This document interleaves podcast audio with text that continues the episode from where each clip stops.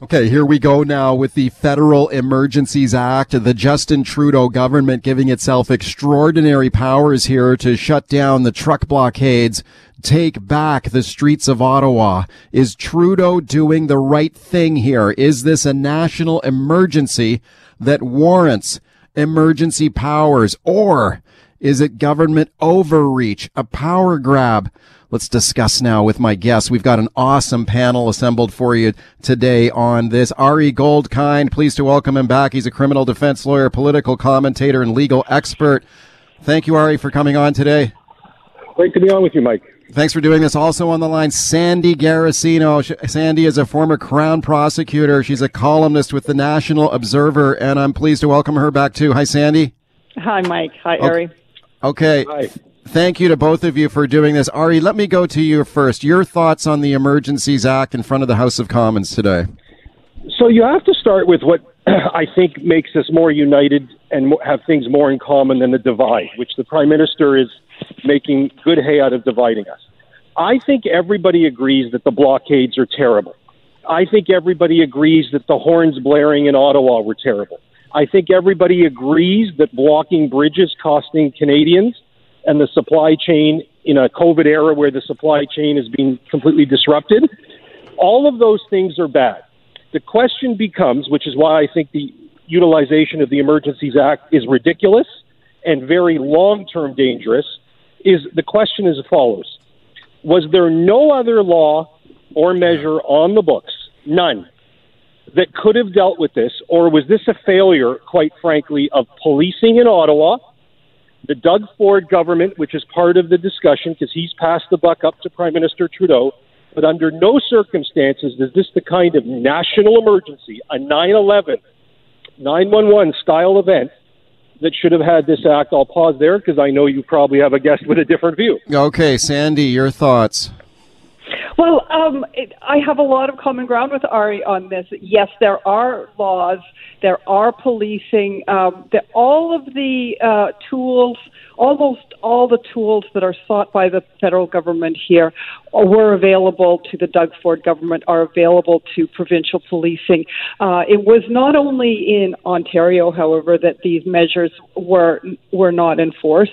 Um, there was Alberta, Manitoba had for many days the border blockade. We here in just to the south of us in Vancouver uh, had a border blockade that was that went on for um, a, a few days. So it, it is an, an an issue of national concern, blocking critical infrastructure uh, across Canada is an issue of national concern. Uh, I do think the tools are there, but here's the question, Ari. What if the failure or refusal by police to act and enforce the criminal code of Canada is part of the emergency. I mean, that's actually what's really going on here. Is you were right. I think your framing is right. I think Doug Ford did pass the buck. I think Jason Kenney did pass the buck. They wanted to dump this onto the lap of the prime minister, and he's really effectively been forced to take these measures to uh, get control of the situation and to, and to get Canada back on a footing. Our national capital is under siege until these emergency uh, until the Emergencies Act was uh, invoked. Nothing was happening, and it is still not happening. But now we are starting to see the police moving in. Okay, Ari, your thoughts. Yeah, so I'm not so sure that nothing was happening. So I don't accept that premise, at least in my province. I'm in Ontario, and I don't accept that nothing was happening. I think there was a cowardice. I think I'm not going to get too inside the weeds because you're in Vancouver about the complete breakdown of the Ottawa Police Service. I mean, you've had everybody last night, and again, I'm not being too Ontario centric. The entire police services board, including the chief of police, are basically gone. My point is this the problem that I have with this discussion is that it conflates two things. The fact that we are all sick of the blockade, the bridges being blocked, Coutts, Kenny, all of that stuff. I don't think any reasonable people disagree with that. And by the way, the people who disagree with that, their numbers are not small. They're not fringe. Their views are not, in my view, unacceptable, to quote our fearless dear leader. The problem I have, particularly, Mike, and we got to get a little bit boring here, unfortunately. When you get into the banking issues here, the FINTRAC, which not a lot of people have ever heard of before. It's more of a wonky legal subject.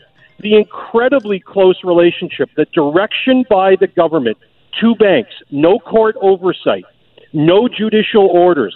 The idea of treating Canadians, and by the way, doxing many who send a hundred bucks or two hundred bucks. The idea that their banking, credit card, mortgages, relationships with banks are at peril with no recourse to them. You might have seen Mike, and I'll pause here. You might have seen the Prime Minister being asked a whole bunch of questions today in, in the House of Commons, and he goes, Well, there'll be a review and the Charter of Rights applies. If you're a hmm. lonely person in most in Moose Jaw, Saskatchewan, making twenty six grand a year, and you sent seventy five bucks, do you really think you have recourse against the Royal Bank of Canada Okay. and the CIBC? No. Let me let me get Sandy's thoughts on that. We we did talk earlier on the show today about precisely these issues, these extraordinary financial powers under under this law. Sandy, your thoughts on the the financial powers there, the, the power to unilaterally seize people's assets and bank accounts. Well, I think it's really interesting that we're accustomed to a world um, where police and military use guns, clubs, and tear gas, but not banks. I mean, we're used to a framing like the January 6th, where people literally lost their lives, people were killed. Um, it, it and and died in that demonstration. Um, it, but but we're concerned about the cutting off of supply chains to to people who are occupying our national capital. This is what this really is about. These these groups um, they've brought children. There are children in that encampment. There are trucks. We don't know what weapons are um, in there. We don't know enough about them. It it is not immaterial that at the Coutts uh, blockade we had uh, people arrested and and uh, a cache of weapons. And I don't and I think the police are saying they don't have all the weapons yet. But there is was a conspiracy uh, to murder police, according to uh, the charges that have been laid. Yeah. And this group is looking for confrontation. This is what they want.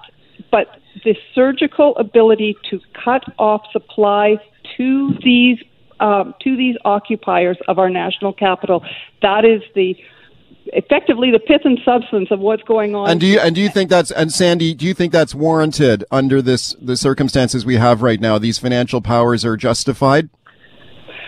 I would I would say so. I mean, remember this is a 30 day order, so this is a very temporary measure, and it we all know. I mean, anyone familiar with FINTRAC knows that virtually nothing goes on in FINTRAC. For all of the claims about all the weird the, the worries of of uh, Big Brother oversight, we in British Columbia, knowing about what's going on with money, money laundering in this province, knows that FINTRAC virtually does Okay. zip. Welcome back. We're talking about the Federal Emergencies Act. My guests are Ari Goldkind, Sandy Garossino. Phone lines are open. 604-280-9898 is the number. Star 9898 on your cell. Let's take a call here. Wayne on the line in Coquitlam. Go ahead, Wayne. Hi, listen, Mike. 16 years I worked in the banking business as a manager for two trust companies. When they introduced in 1998, we had to report anybody over $10,000. We were very reluctant to do that to our customers.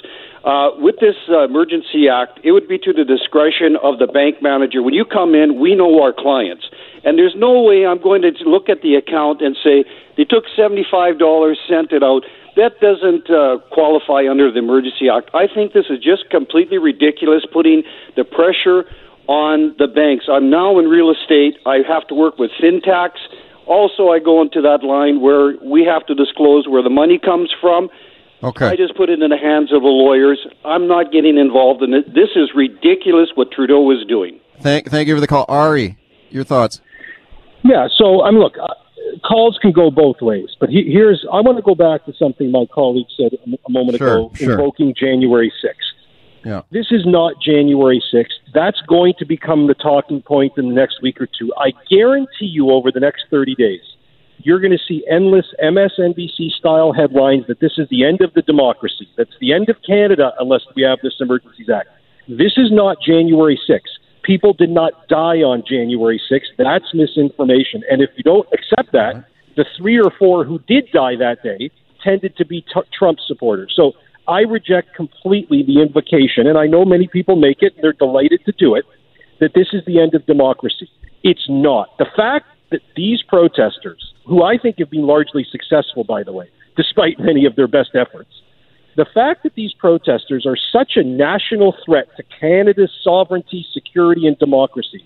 What, what are we like clutching our pearls? Are we that broken Okay. that for the first time in Canadian history, we need to invoke an Emergencies Act for that? In my view, no. And it doesn't change the fact that Sa- there are laws on the books that would have ended it previously. Sa- Sandy, go ahead. Um, I want to get back to what Wayne's point was, which is that this is a this is overburdening the banks and Yeah. and financial institutions, and I think that's a really major concern. And I think I, I agree with him about something like a seventy five dollar uh, donation. This is a very te- it is a temporary order. It is targeted specifically at clearing right now, clearing the Ottawa protests. Um, and remember, once again, what we really are facing here is that there are children in the way, and the attempt, the the the desire is to goad police and authorities into attacking occupiers and attacking children and creating a media storm around that. We don't have a lot of great choices. And by the way, yes, people did die on January 6th, and yes, they were Trump supporters, and one was one was actually shot. That's what we're trying to avoid. Is we are trying to avoid the use of force, militarization, clubs, tear gas, guns, and especially where children are concerned. Okay, let's fit another call in here. Sean on the line in Chilliwack. Go ahead, Sean. I, I just wanted to say something. The first point that was made was just made by your first guest there. But the second point is how do these protesters actually get their message across if they can't sit in an area and occupy it and say that you aren't listening to us? You're refusing to listen to our, our, our ministers and government. You're saying that we're terrorists, we're racist and misogynistic, that you have misrepresented us. And now they're saying that they're going to be kicked out because they want to be heard. The government, Trudeau, has refused to listen to these people on any turn, and now he's using the most forceful measure to push these people out without ever listening to it. And Sandy's wrong about this. This is a seven day order until it gets voted through through legislation, and then it gets approved for 30 days. So this still has to be proven. Trudeau Okay. is using this because he knows that the part or the, the session is going to put in a recess soon, and it won't be able to be stopped once it's put into place. Okay, thank you for the call. Sandy Garossino, how do you respond to that? Well, uh, I think that protesters have been very effective at, get, at getting their message across, and and uh, I think by today's polls, 80% of Canadians want them to go home. They say they have been heard. There's a difference between getting your message across and getting government to do what you want. Um, when we've actually had an election on this, we had an election five months ago, and uh, 60 over 60 percent of Canadians voted for parties that were supporting vaccine mandates. Obviously, circumstances change, and we are coming out of the period where mandates are going to be lifted. So it's, I'm I'm not exactly sure what this message is. We are going through a process of lifting mass mandates because we are coming to the end of the pandemic. Ari Goldkind, go ahead. So that's the great point. Nothing about the science has changed in the last six months. You know what's changed? The political science. And that is something that I think doesn't get enough attention. The science has been clear. The political science, as a result of the truckers, have changed drastically. And here's the question. I think, again, there's more common ground between me and my uh, colleague here than there is opponent. The difference is this it's twofold, Mike. One, she trusts the Trudeau government. She trusts Trudeau. She believes him when he speaks moistly and says nobody Where, where, worry where about did it. I say? Where did I say that, Ari? I'm, I'm I being haven't said anything like that. The, the, the, the point is this I don't trust this power grab. I don't trust a citizen's ability to fight a bank, whether it's in seven days or 25 days, for simply sending 50 bucks to Give, Send, Go or GoFundMe. And the last point that I think is really, really important here is nobody seems to realize this, Mike, that the reason people support the Emergencies Act right now is because they don't like the cause that it's fighting. But I'm, as a criminal defense lawyer, I switch it over. What happens if this was a cause that the right was fighting, that the Harper government invoked this to quell a protest that was really, really important to the left? There'd be such screaming and yelling in the halls of power that the Harper government, Voldemort, and that to me is the question that should be asked. If there's Okay, a goose, Sam- Mike, there's a gander. Okay, we got a minute here before the break. Sandy, go ahead. This isn't about quelling protests. There are hundreds of businesses that are shut down in Ottawa. There are thousands of people who are out of work. There are tens of thousands of people whose lives are being made hell by this constant honking of the horns, which actually, if you look at the Geneva Conventions, violates the torture provisions of the, of the Geneva Conventions that we are a signatory to. This is not about quelling protests. Protesters are free, and we welcome protests. We should, and I am entirely supportive of that. But Okay. everyone knows this has gone too far now. Oh, all right, welcome back to the show as we continue discussing the Federal Emergencies Act. It's another tense day on the streets of Ottawa today. Police are surging their numbers, protesters digging in. The debate is underway in the House of Commons on the Federal Emergencies Act. We've got our own debate going here, right here. My guests are Ari Goldkind, Sandy Garossino. Lots of people waiting patiently on the phone line. Paul and Kelowna. Hi, Paul. Go ahead. Hi. I think that there were two things that were uh, wrong in this situation, although I uh, very much support vaccination and triple vaccinated. At this point, the Charter of Rights with the mobility rights, I think that uh, the vaccine mandate actually went against the uh, mandate rights of the of the Canadian Charter of Rights because they should have been able, as truckers, even if they weren't uh, they weren't a threat. Omicron has now made it so that it's not being prevented by the vaccine anyway, and simply uh, allowing that them to move would have been a great thing. Okay, Sa- Sandy, let me go to Sa- let me go to Sandy. And also, uh, the Emergency Measures Act was Yeah. Overkill. Overkill. Sandy Garossino, your thoughts? Well, once again, I come back to um, the fact that our national capital is frozen.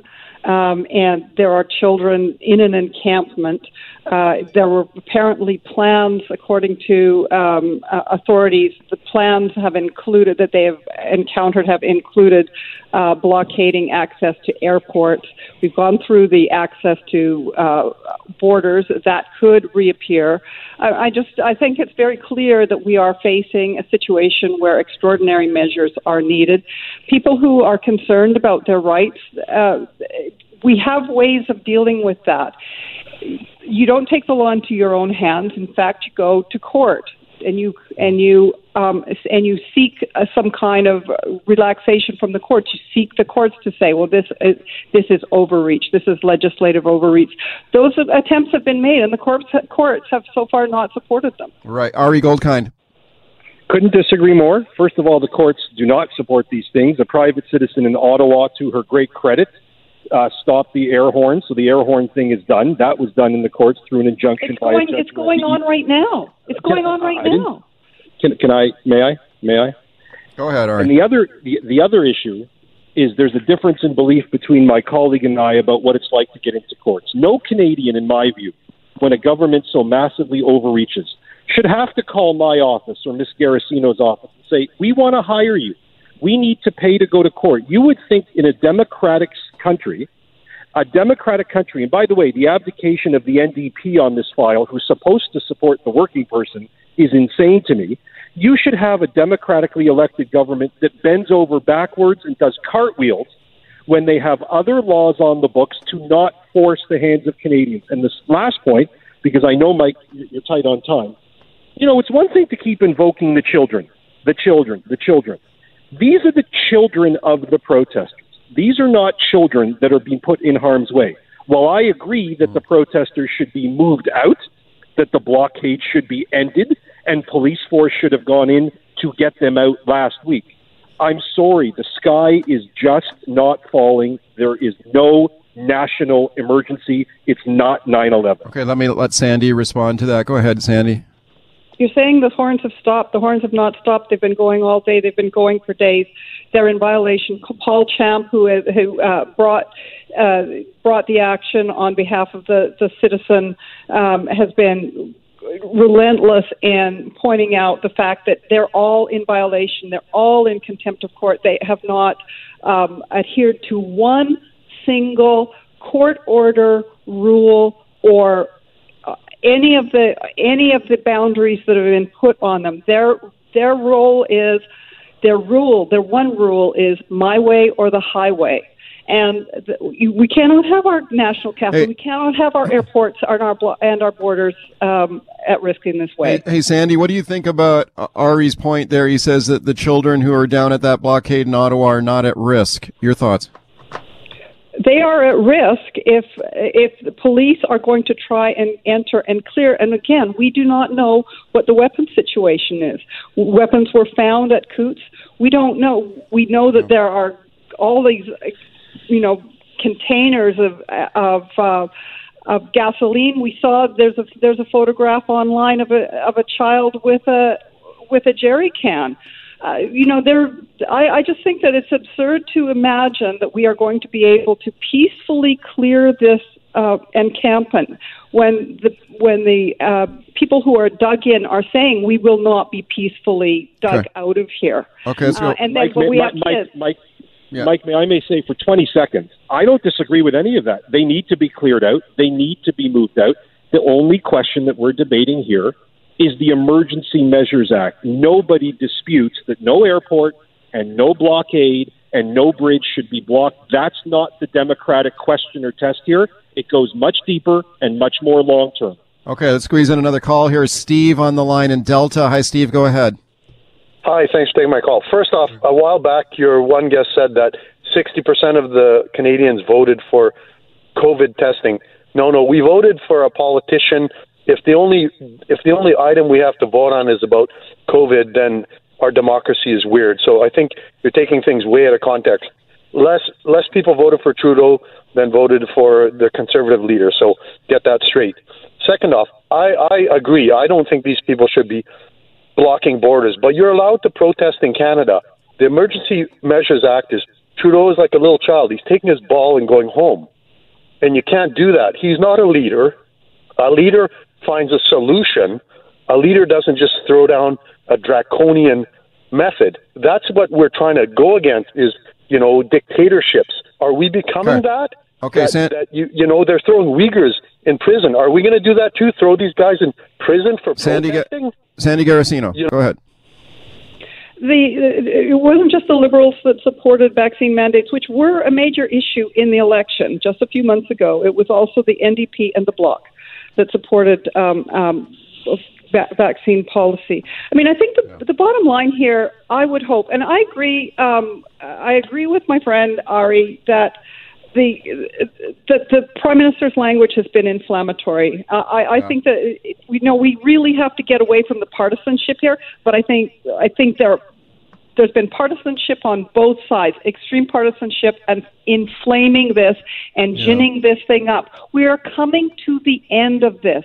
Almost all Canadians uh, are, uh, that can be vaccinated have been vaccinated, and we are we are we are coming to the point we're going to be able to manage this going forward. And Okay. I, I I feel for all of us. Okay, I, I think all three of us would agree, perhaps, that Trudeau has fanned the flames here, especially in the last couple of days. Like, I was astonished yesterday at this comment he made about the conservatives uh, standing on the side of the swastika. I just thought that was one of the lowest points I, I've heard from him in, in the House of Commons. But Ari Goldkind, your thoughts?